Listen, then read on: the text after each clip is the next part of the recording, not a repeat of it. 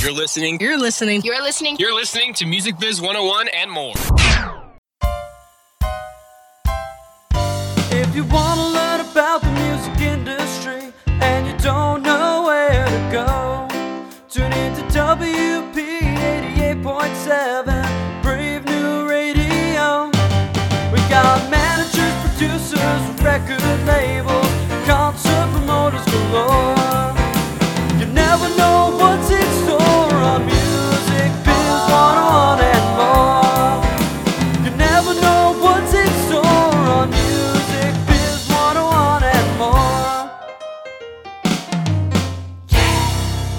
Wednesday at 8 p.m.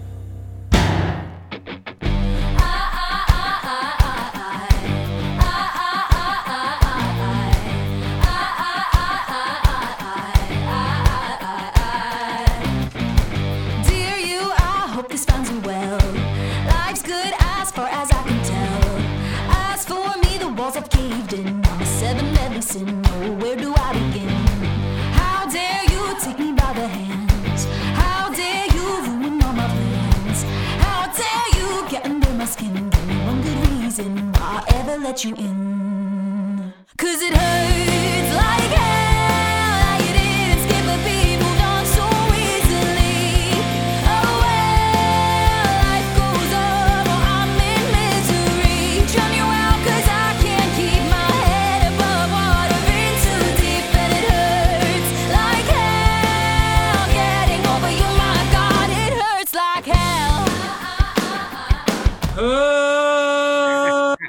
yeah, baby. Yeah. Here we are. Music Biz 101 and more on Radio Bravo. Thank you for joining us. I'm your professor, David Kirk Philp, along with Dr. Esteban Marcone, emeritus. Marcone Emeritus. And here we are ready to have another great show. Tonight's guest, Taylor Schultz, a VP of college booking at Wasserman Music.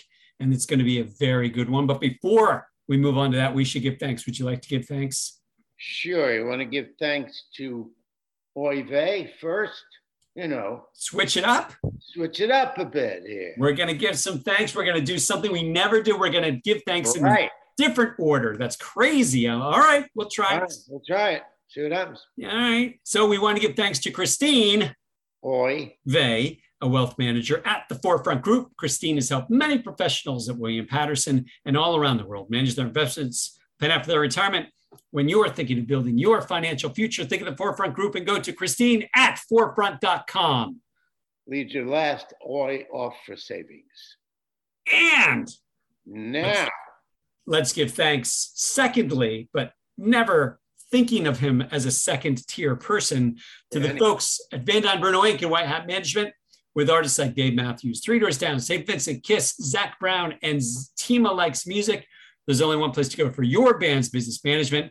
Go to VB cpa.com when you're ready.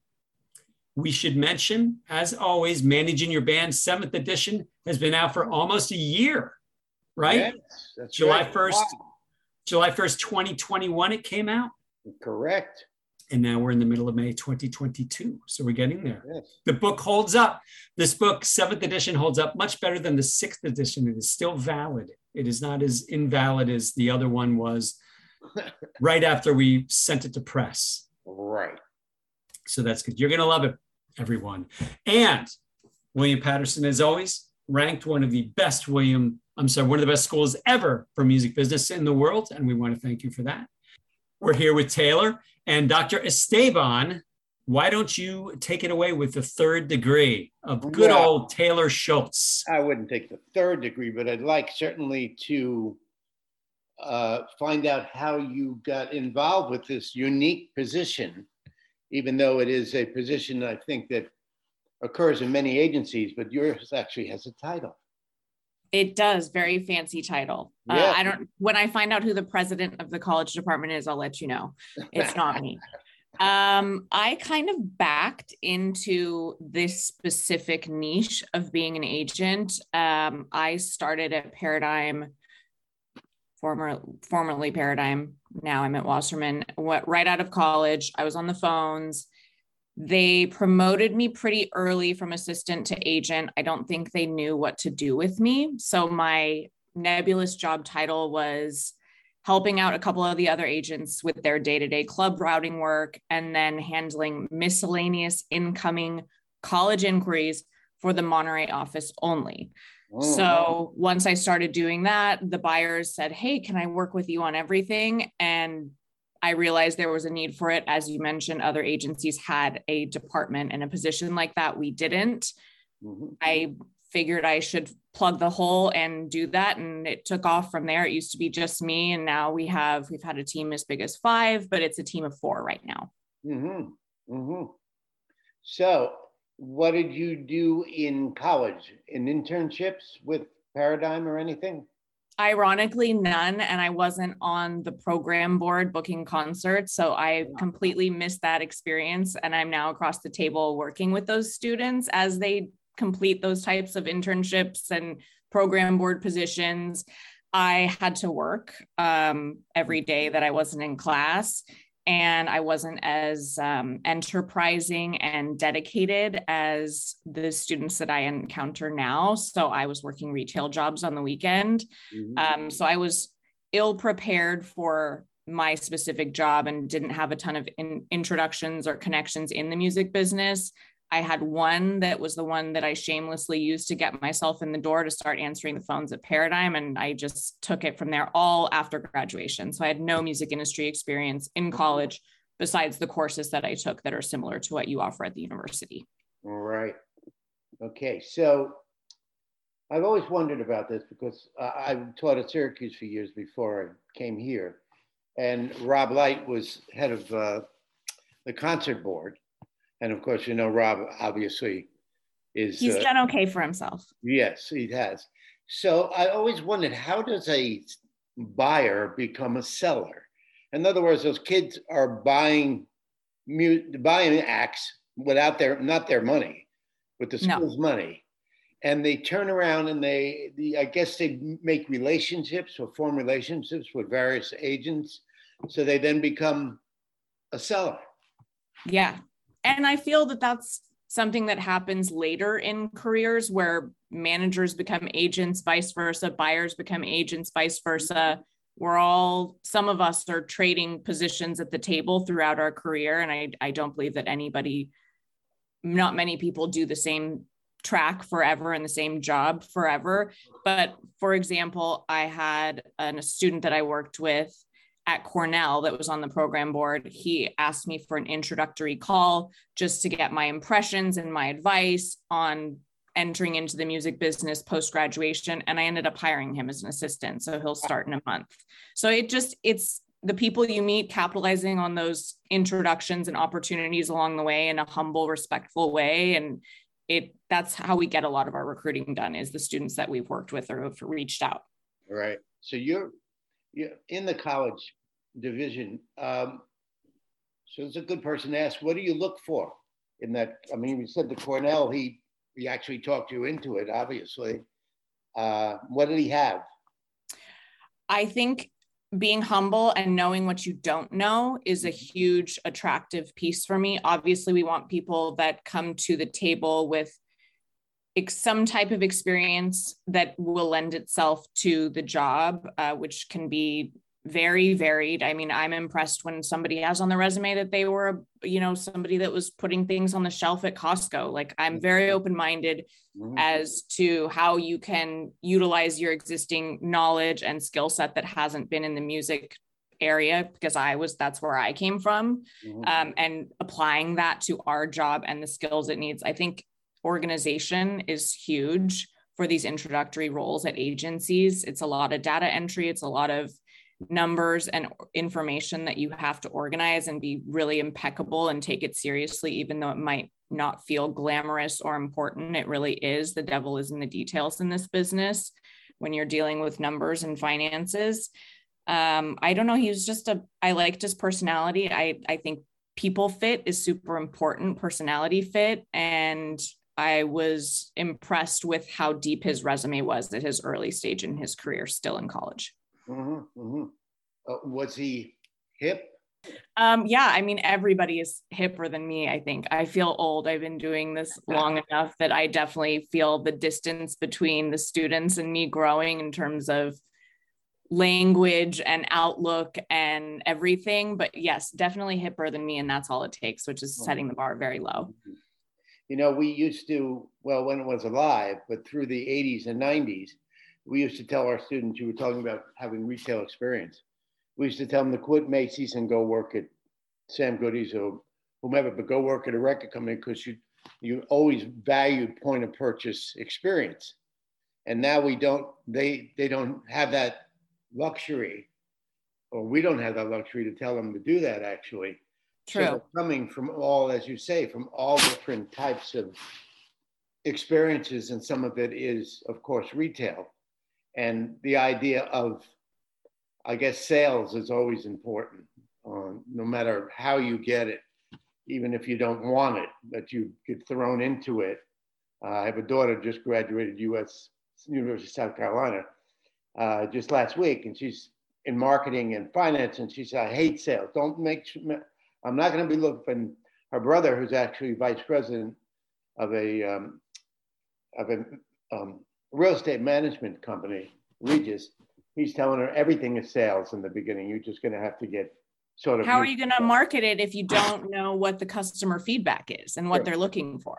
Sure, Absolutely. I apply all of my, I mean, I'm a salesperson at the end of the day, and I had to accept that, however negative the connotations are associated with being an agent and a soul sucking salesperson. But um, I still apply some of the, I mean, I still get the same rush when I close a great deal the way I did when I would sell an expensive pair of sunglasses in college. So it's all the same. It's not rocket science. It's just more moving pieces and longer, longer timelines to get things done. Yeah, I don't come from sales, but Dave does come from sales. Mhm. And Dave, you want to chime in there with your feelings about I it? mean, uh, Taylor is right. I mean, it's all sales, everything. I mean, being an agent, um, it's a it's a cool position because you're an A and R because you're you're trying to figure out who to sign and who makes sense for this venue or that venue. You need to be a people person, and yeah, you're selling human beings to other human beings in the hopes that this human being who you represent will generate income for you and them and make everybody happy and, and all that. So it's it's um it, it is what it is, you know. And I think I don't think it's uh I think you're interesting, and I don't know how Taylor how um deep you've gone into the history of agents in the music business. You know, they used to really be looked down upon as as awful people. You're an agent, you know, like David Geffen when he was an agent used to get uh, he was with William Morris and he would get kicked out of offices. You're just another agent. You know, they had this thing. So what what do you recall about or what can you tell us about that part about the history of being an agent and how it's much more I would consider it much more respectable now. Um, do you know can you share anything about that? all right, I graduated from college in 2008, and uh, that was the the era of Entourage and the Ari Gold Yeah. reference. Which, when i meet some students now, they they're confused about the difference between an agent and a manager, Oh, and that was the illusion that I would make. I would say, "Do Oh, you know the Ari Gold character?" And now they they they haven't seen that show, so that reference is useless right. but that was kind of my interpretation of what agents were like and what it was a lot of shouting and that's certainly not how I do my business I have to do it in a way that I can sleep at night. And I'm in a more educational role working directly with students where I just can't behave like that. Um, nor do I want to but that was that was my impression just a lot of ball busting and yelling. Yeah. not not an honorable profession i'll tell you. And i definitely entering into it in my real life it's i've encountered some incredible yoda like figures that very much don't conduct themselves that way. And i've been grateful to learn how to be an agent from those people Mhm, mhm, mhm. Yeah, I come from the, uh, actually, I was on Epic Records in the early 70s, and, you know, we used to call them suits, and they would stand on the side of the whatever in the wings and uh, smile because they, that's what they're they counting their money and they were counting their money, of course. and uh, if we had to blame anyone, we'd always blame the agent, of course, whatever happens course. during the gig and so on.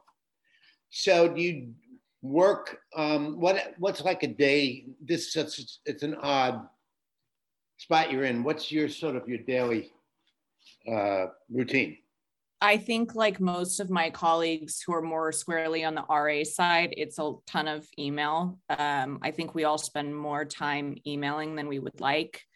We, I think a lot of people get into this business and become agents because they are pe- people, people, people persons.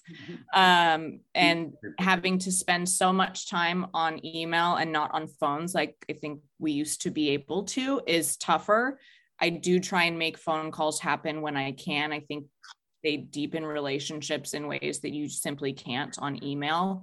And I think that gets lost as time goes on and we all get more bogged down. Lots of phones and emails, spreadsheets, checklists to keep track of things. There's a lot of moving parts with college shows that aren't on your normal club shows, COIs, things like that that you have for festivals, but they're more commonplace in the collegiate market. Um, checking in with the team members, but it's mainly phone and email. Mm-hmm. Not you, as glamorous as people think it is. Do you um, work with a middle agent for some colleges? I do. You know, it always feels like I do the bulk of my business through middle buyers because I have such deep relationships with them because I've been working with them for so long and on so much. But when I run our numbers, we actually do more directly with schools than we do through middle agents, which I always find interesting and surprising. Can you explain what you're talking about when we talk about middle agents for those who have no idea what you just went into? Definitely. So, the collegiate middle buying market was kind of founded by a guy named Harris Goldberg, who recently passed, unfortunately. Mm-hmm. He started concert ideas and he kind of brought to the market this concept of middle buyers who take a commission like on the buyer side, like agents do on the artist side, to lend their services, expertise, market knowledge to that school client to help them achieve their concert or comedy or event programming objectives. So they generally help them. They have different suite of services that the schools can opt in or out of, but generally they're helping with production acquisition, the sound, light, staging, all the things that they need to put on an event of that scale, helping them book the talent, get the offers in, get them confirmed, advance the shows with the artist team, handle things day of show, run the meet and greets, things like that. So the middle buyer is there as a safe set of hands to guide the school and make sure that they don't get taken advantage of by people like me, unscrupulous people like me.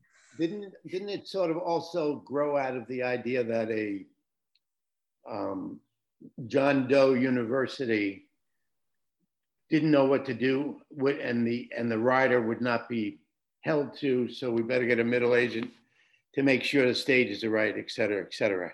Exactly. Yes. I I definitely love my middle buyers. They're some of them are like family to me. And I know that when they're involved, it's gonna run smoothly if I wouldn't have worked with this university otherwise. I know they're going to make it run smoothly with mm-hmm. whatever they're starting with. They get to the finish line where they need to be for my client.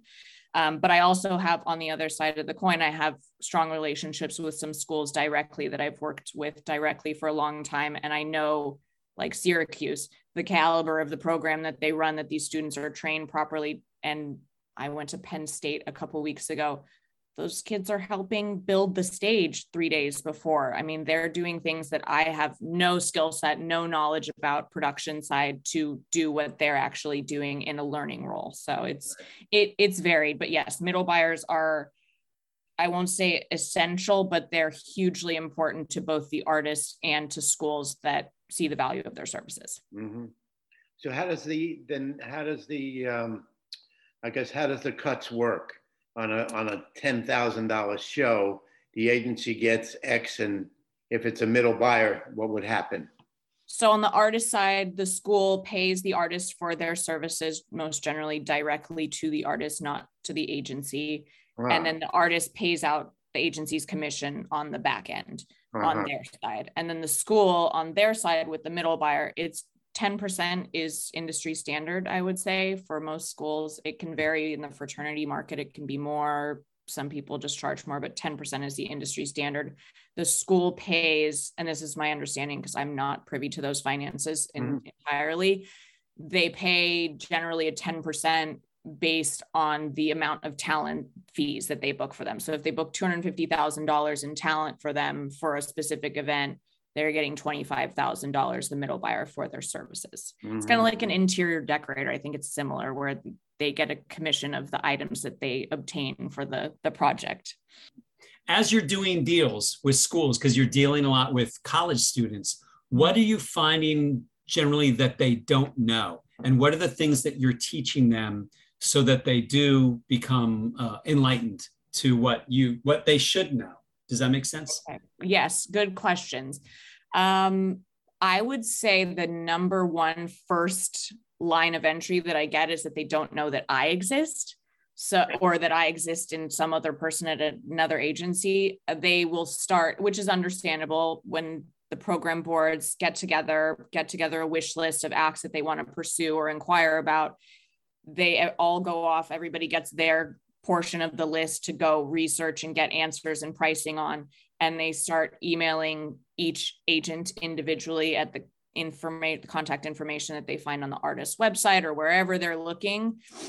Oftentimes i'll get 10 of those inquiries from a bunch of different people that are all funneling to me from the different responsible agents for those individual acts that they were reaching out to and then i have to corral everybody and say hey i'm here. I can help you with all of these. You don't have to reach out to everybody. I think that would be the first mm-hmm. that I most commonly run into is that they don't know that there's usually somebody at an, a major agency that they can talk to for everything that they're interested in. So it's good to organize by agency your lists, students, if you're listening, um, and reach out and ask, hey, is there somebody at your company that handles college bookings that I should reach out to before you send those 10 emails that all have to be collated and corralled into one person? Um, other than that, I find that backline is a term that's not necessarily known, which is totally understandable. I had to learn it to do this job.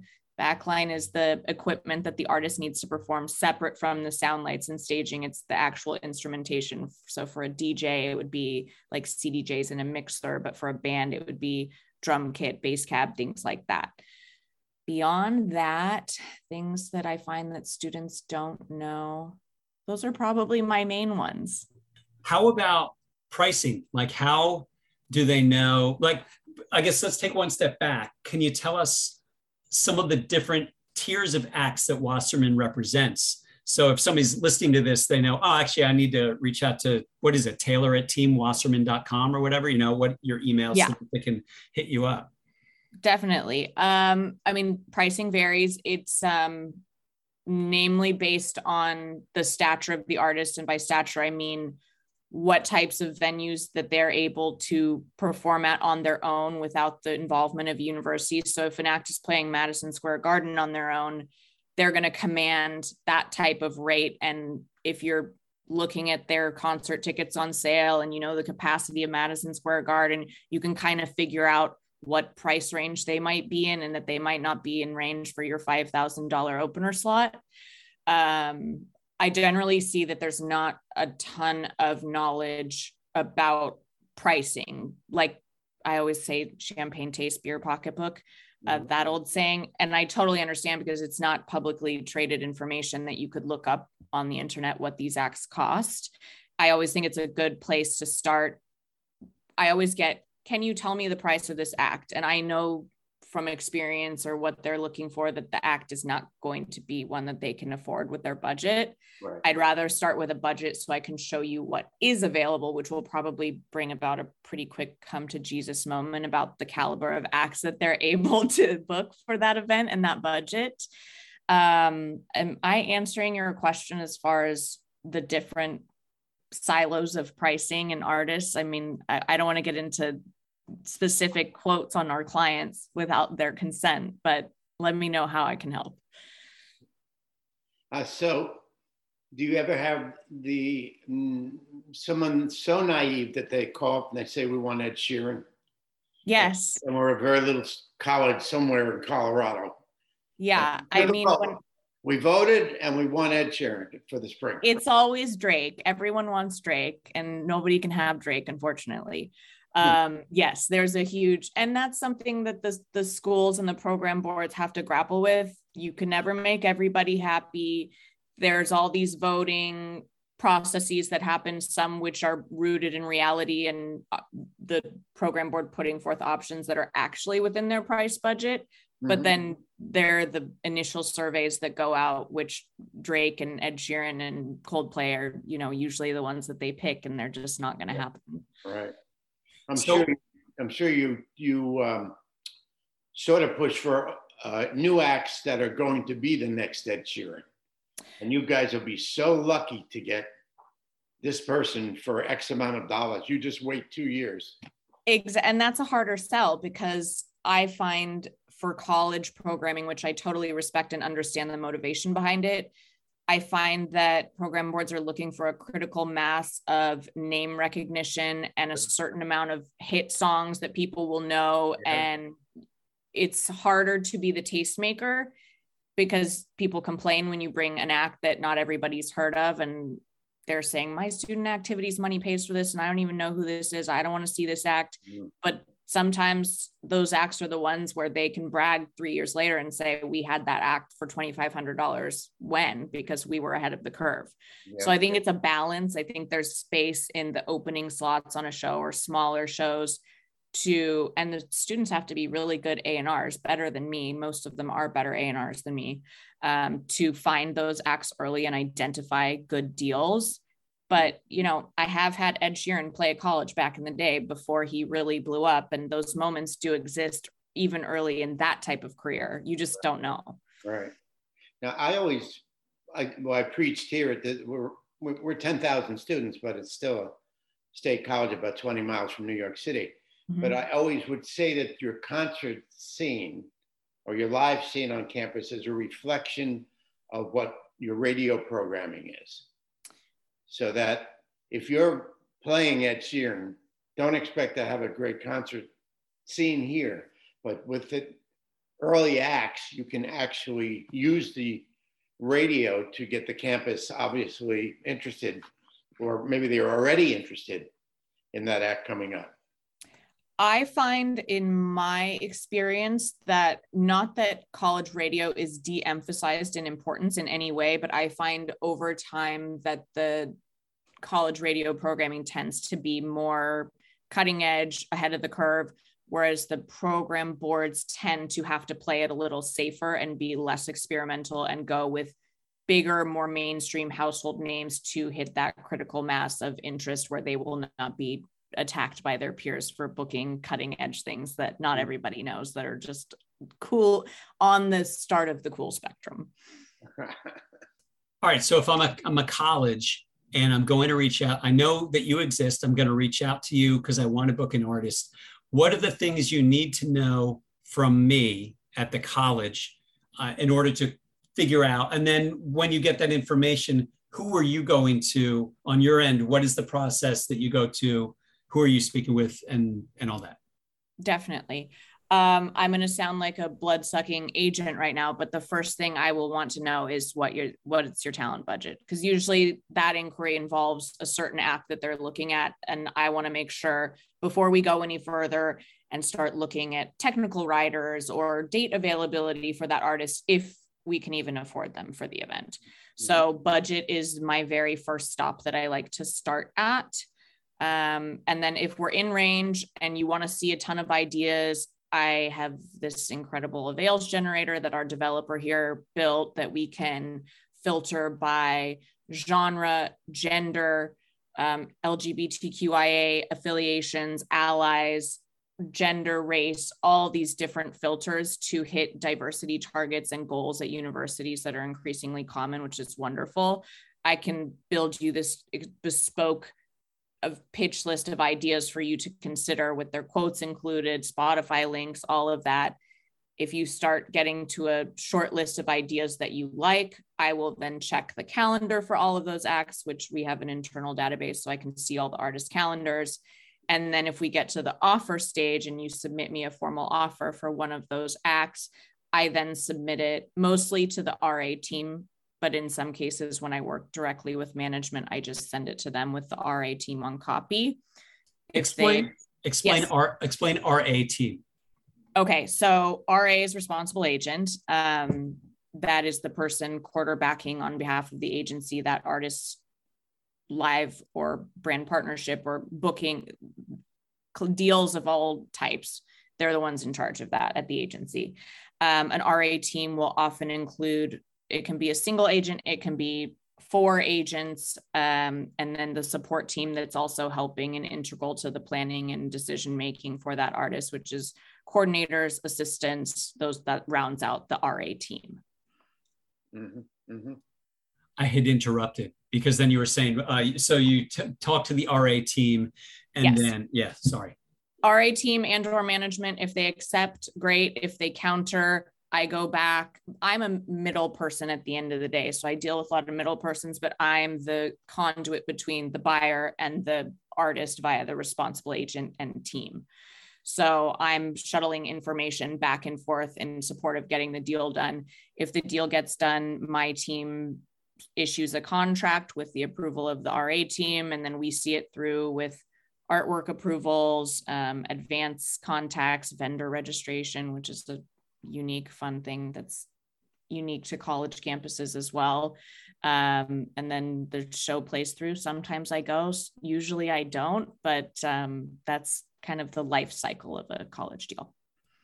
And then from the RA responsible agent perspective, he or she talk about kind of what they're they're looking at overall routing, they're looking at, at revenue. Can you talk about the different things that are going through their minds before they or as they chat with artist artist management in order to help make this decision? as it pertains to college shows specifically, they're definitely going to be considering availability, routing, what they might be sacrificing on the particular date of the college event to take this instead, what they might be leaving behind or having to choose between. Um, they're looking obviously at money. Um, I think college dates can sometimes be viewed as a money play because oftentimes they're closed free shows. So it might be perceived that there's not as much of an impact in terms of audience building or cultivation or ma- maintenance as a public hard ticket show that they're really the artist is really controlling the marketing the advertising of the event and promoting it themselves but i find artists that get the college space and excel in it they're building a serious demographic of hopefully lifelong fans i mean i don't know about you guys but the shows that i saw in college I remember every single artist that I saw on campus in college. And I think those are lifetime affinity attachments that you can gain with this type of show that aren't necessarily as easy to create in a normal club show. So they're considering that. Um, are they lacking in the demographic of 18 to 24 year old students that a college brings? And they're trying to boost those demographics in their audience and their listenership is this something that's strategic to that end that this type of show would help them as opposed to a festival or a club play in the same market? Things like that are the considerations chiefly. And talk about the manager perspective um, because you you just brought something up real that was i think a pretty smart idea or concept that the artists who understand who the colleges are reaching who's going to these shows that could be a really uh, strong way to organically build an audience for many years are are you doing a lot of selling of your department to artist managers or, or to the RAs in Wasserman? What are you doing to spread the word internally, externally, so um, people understand we're really valuable, and you guys really need to understand that this is a this is a solid play for you guys. It's a combination of um, sharing periodically wins. So recently, I did eight shows with Jack Harlow in April at schools. And it was in, you know, a budget range that's not usually unlocked on college campuses at that level. So that was a win. We also brought in a label activation with his label in support of his new album. So I presented that in a meeting as a case study of the types of things that you can do with an artist at college campuses that will hit other objectives for his overarching career and his team's goals. So th- that was kind of an FYI to everybody here. Look what's possible. Come talk to me. Let's do the same for your artist. Um, it's a, a ton of communication. So before the pandemic, and I'll start again soon, I used to go to our New York, LA, and Nashville offices because I'm in the middle of nowhere. I would go to those offices for like a week, a year, at least once or twice a year to visit with all of my colleagues and make sure I was abreast of their priorities, their emerging artists. They had what they needed from me and my colleague in the department. Um, it's a ton of communication and sharing of and updating of goals and objectives for them and their clients. Externally, I mean, I know we come up in signing meetings or I sit in on signing meetings to make artist teams and managers that we're looking to work with aware of our contributions and what we can contribute to their artist career in a targeted, meaningful way. I think that kind of covers the internal and the external PR we need to do for ourselves. But I'm grateful that I feel like our work often speaks for itself, where we've worked with our colleagues and these managers enough that they know that that's a piece that they actually come seek us out and say, What can we get going? Mm-hmm. We know what you're capable of, which is nice. I'd like, um, I'd like to talk about ticket pricing on the college level. And of course, students, I mean, they can use the money, it's not their money, but they try to make some money back. And many times, I know certainly on this campus, they're being pushed by people that don't know what they're doing to say you've got to charge this X, so on and so forth. So, yeah. you know exactly precisely what the ticket um, scaling is going to be for the shows? Sometimes. Um, sometimes there's exact ticket prices on the offer when I receive it. If I don't get them, I will ask. Um, it's all up to the school and their finances, which can be opaque about what their financial needs and goals are for that event, whether they need to break even or whether they're looking to make a profit, which is rarer, yeah. or the show is free altogether and completely subsidized by university grants, donors, alumni donors, or the student activities fee more right. commonly that every student pays as part of their tuition that goes towards subsidizing those events. Um, in some cases, the artist or manager will be more adamant, I will say, that the ticket price needs to be more in line with something that they would charge for a hard ticket club date on their mm-hmm. tour. Mm-hmm. And they want to have more input in that. Sometimes we can get them that input and say, sometimes we can't. You know, I'm I'm I don't have access to the school's checkbook. So I certainly can't make financial decisions for them what their ticket prices should right. be but we do like to know upfront what we're dealing with because at the end of the day it oftentimes is the artist that's receiving those complaints not the school about the ticket price which suggests that the artist has the say in what those ticket prices are and ultimately usually they don't. Yeah i mean that's really what i was referring to that uh, let's say it's $50 a ticket and that was the artist never would want those kids to and that's high for a college student. I know to pay the 50 and then be known that you were that artist. That yes. $50. That's why I couldn't go. Not a good look. Yeah, exactly. And artists are very sensitive to that. And and they it is a gap to bridge and and something to consider when you're considering any date is the money might be good, but am I sacrificing my fans that would want to come see me otherwise and won't be able to? Those are the choices you have to make when you're weighing an offer. Mm-hmm. You used the term. Uh, one more. The colleges ever run radius clauses? They, I, I don't want to answer this question publicly to encourage others to do so, but yes, they do. so she just answered, don't listen uh, the people on the podcast, what she just said, she didn't say right. Yeah, that was yeah. I said that. I'm a great. I uh, I imitated her. I'm a great ventriloquist. So, but you used the term a couple minutes ago. You used the term hard ticket. Can you explain again uh, what hard ticket is versus soft ticket, so they understand what what you're going for there? Yeah, I would say hard ticket is the event is focused on selling tickets to be a financially soluble event where a profit is made rather than costing the producers of the event money. So uh, a softer ticket event is one where ticket price or ticket sales rather are less important, and it's more about having the event um, than making money or chopping up money for the producer and the artist at the end of the day. Conversely, would a festival be a soft ticket as perceived by the artist? Because they're not going to see that artist specifically. People are going to a festival.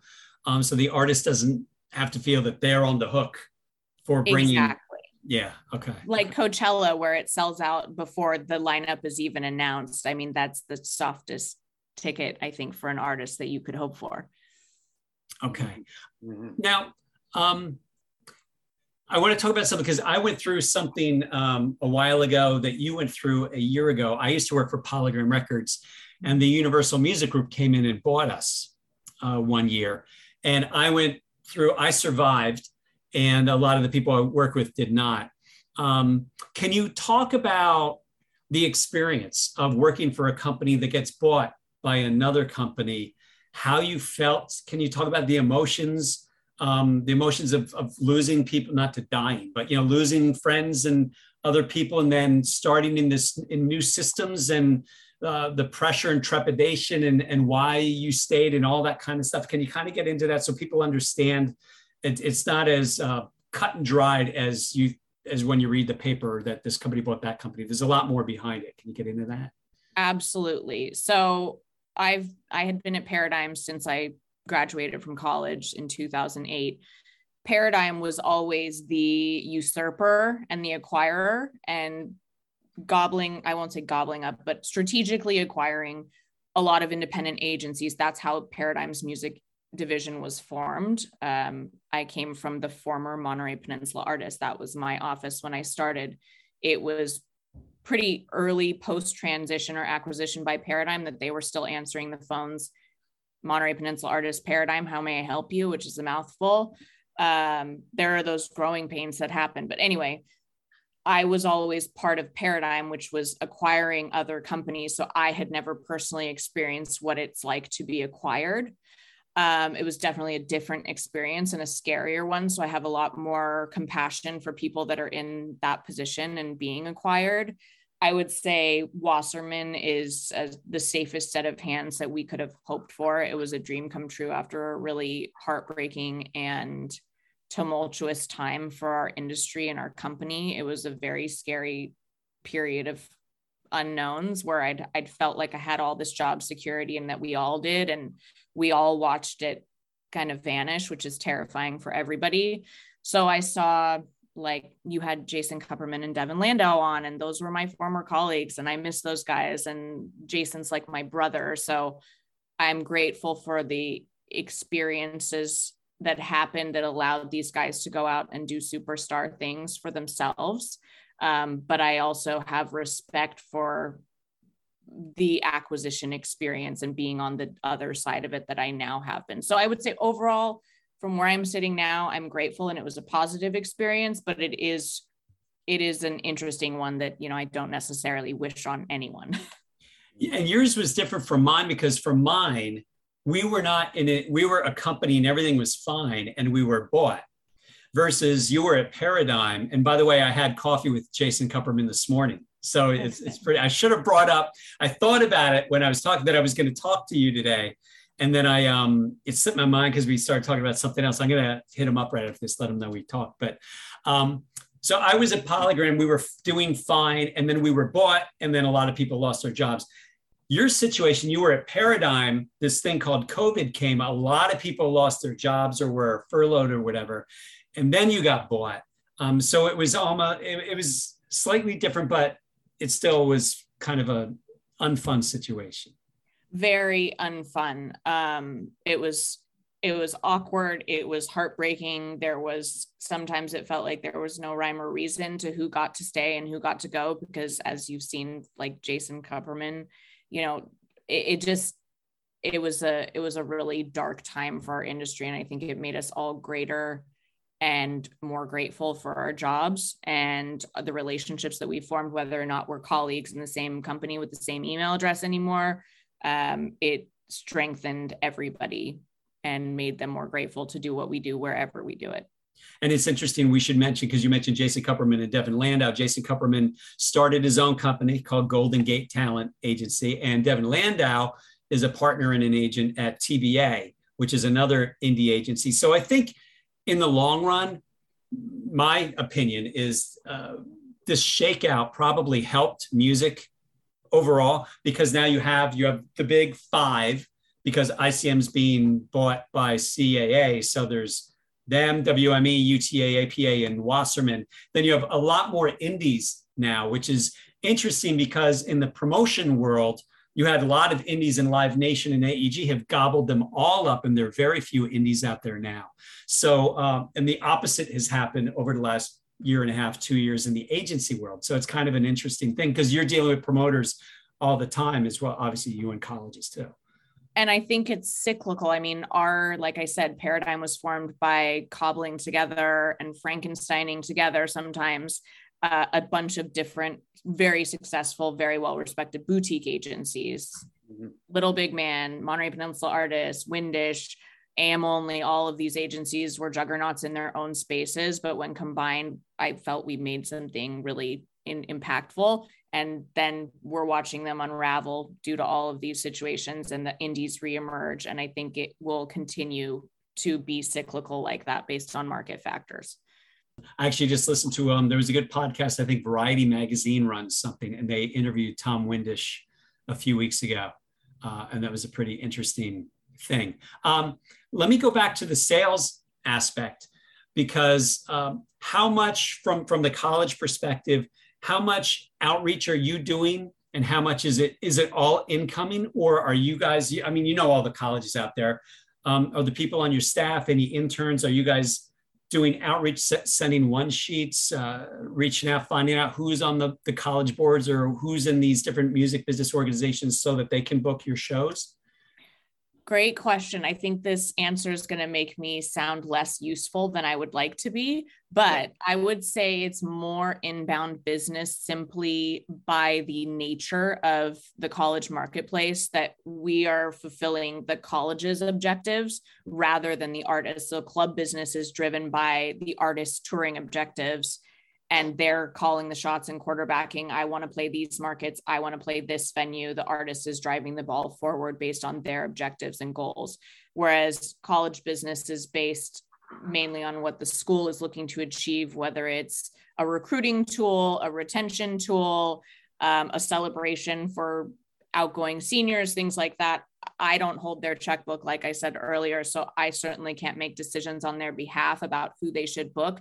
I can be there to be a trusted ear that they trust me after working with them long enough that I'm not going to steer them in the wrong direction and that I do have their best interests at heart for them, their goals, and their event.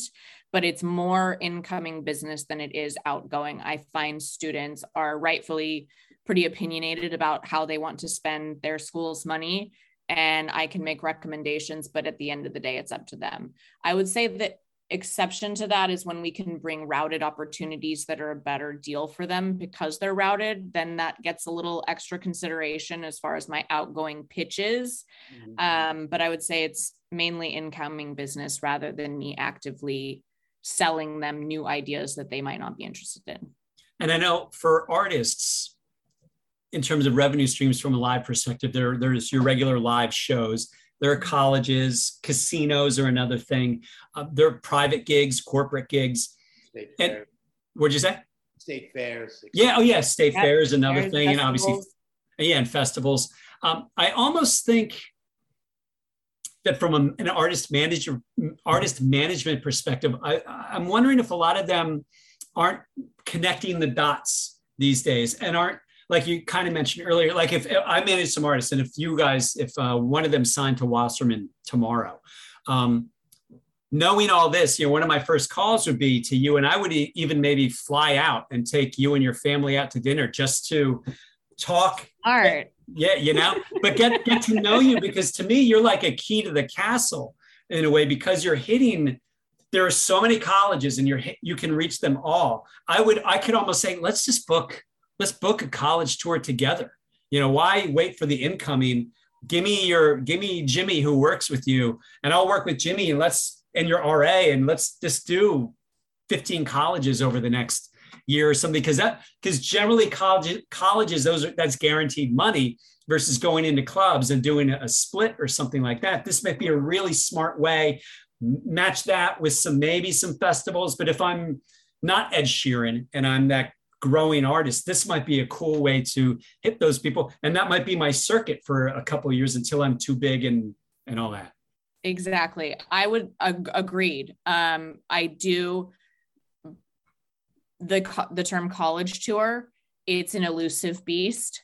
Um, colleges generally the events happen on Fridays and Saturdays. So no college wants to be the the piece of the puzzle that connects the weekends on a Tuesday or a Wednesday. So it is harder to book college tours, but you're absolutely right. We have clients that have made a I mean, college shows are their main business. It is their main income source. They have mastered the market. They know what colleges want and need, and they deliver that. And it can be very lucrative and successful demographically and hitting objectives and a great marketing tool.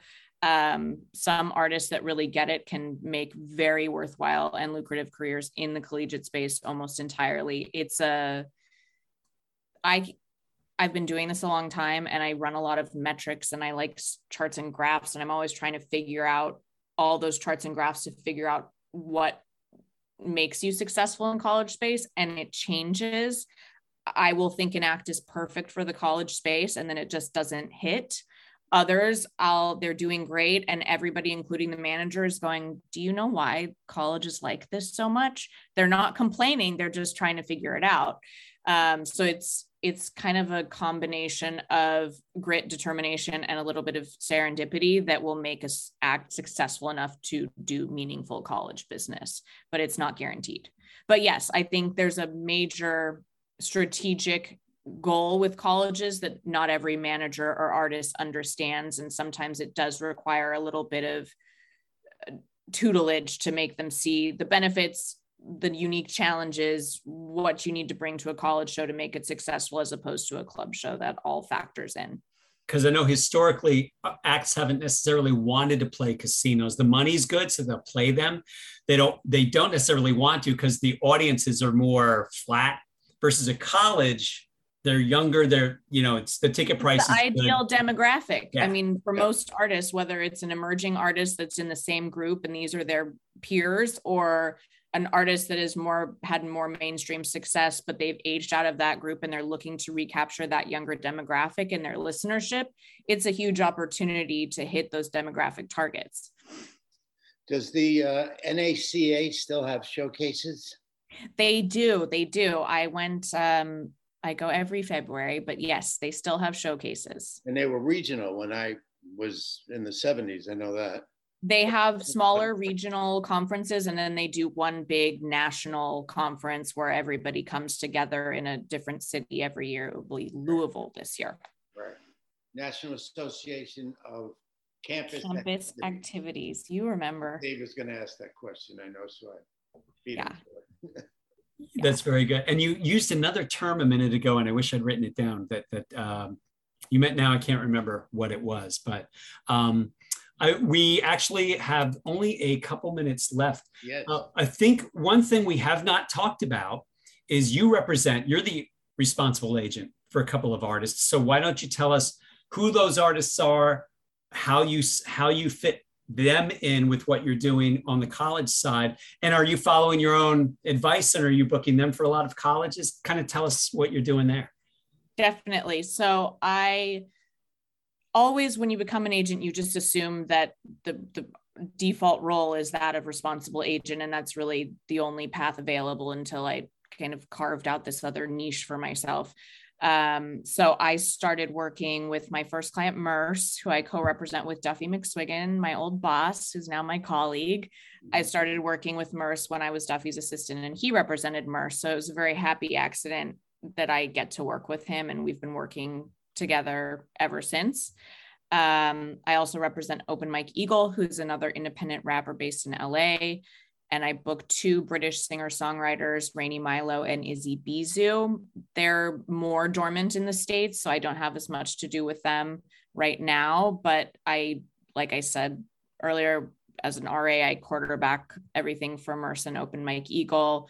I my objectives and my mandate as running the college department requires that I expend the most of my focus and energy on the roster as a whole, which is a wonderful job and I love doing it.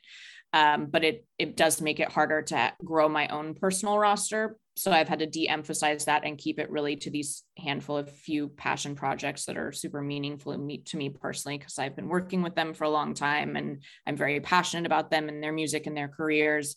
It's really just a little small piece to keep my foot in the game and service these clients that are super important to me and then the rest of my time is focused on everybody else but it's great. I love being an RA. I think it's important. I love having that personal connection with these clients. Like Murs knows my mother. I met his family. It's a personal relationship that you can't get as easily when you're working with a thousand clients through managers and RAs. It's just not as personal. Mm-hmm. How how often are you signing artists? Do you have a quota? Not at all. Um, because of my college work, nobody is expecting me to sign clients. I don't know that pe- people want me to sign clients. It's good because I don't really want to sign clients. I have to be respectful of making myself available to my company and my colleagues and our clients for the job that I'm meant to do here. Um, so I'm I can't tell you. I I basically say no to everything that I'm asked to be on unless it's a really compelling reason or I just can't say no to the artist and the music. But yeah, I'm generally not looking to sign anything because I can't. I, I have thousands of clients already, which is a unique thing with fairs and festivals, casinos. We all have a small roster, no roster, but we really have the biggest roster of anybody of our colleagues.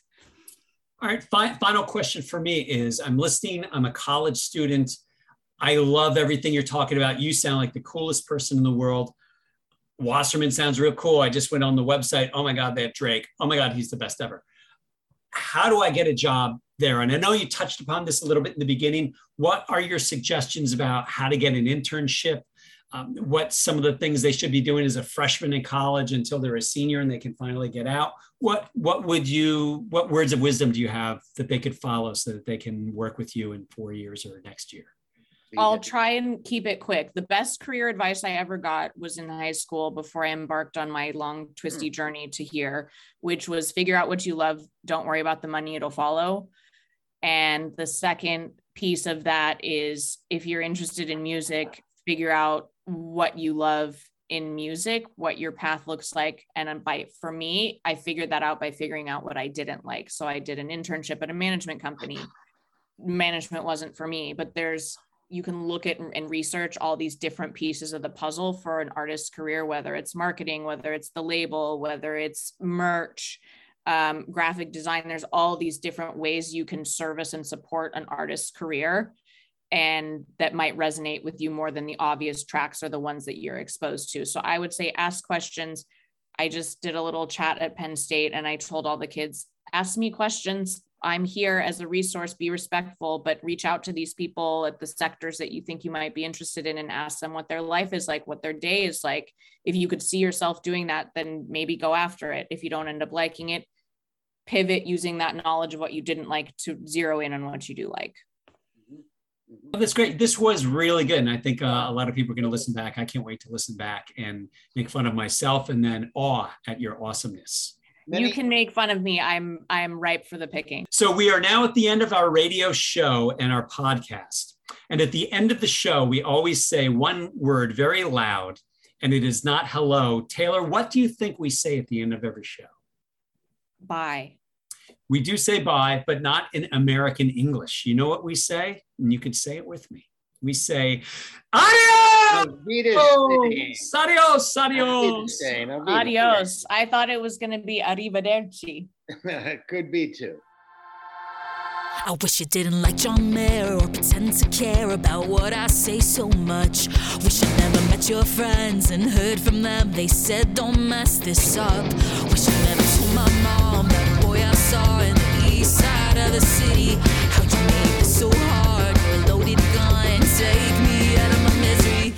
Your loaded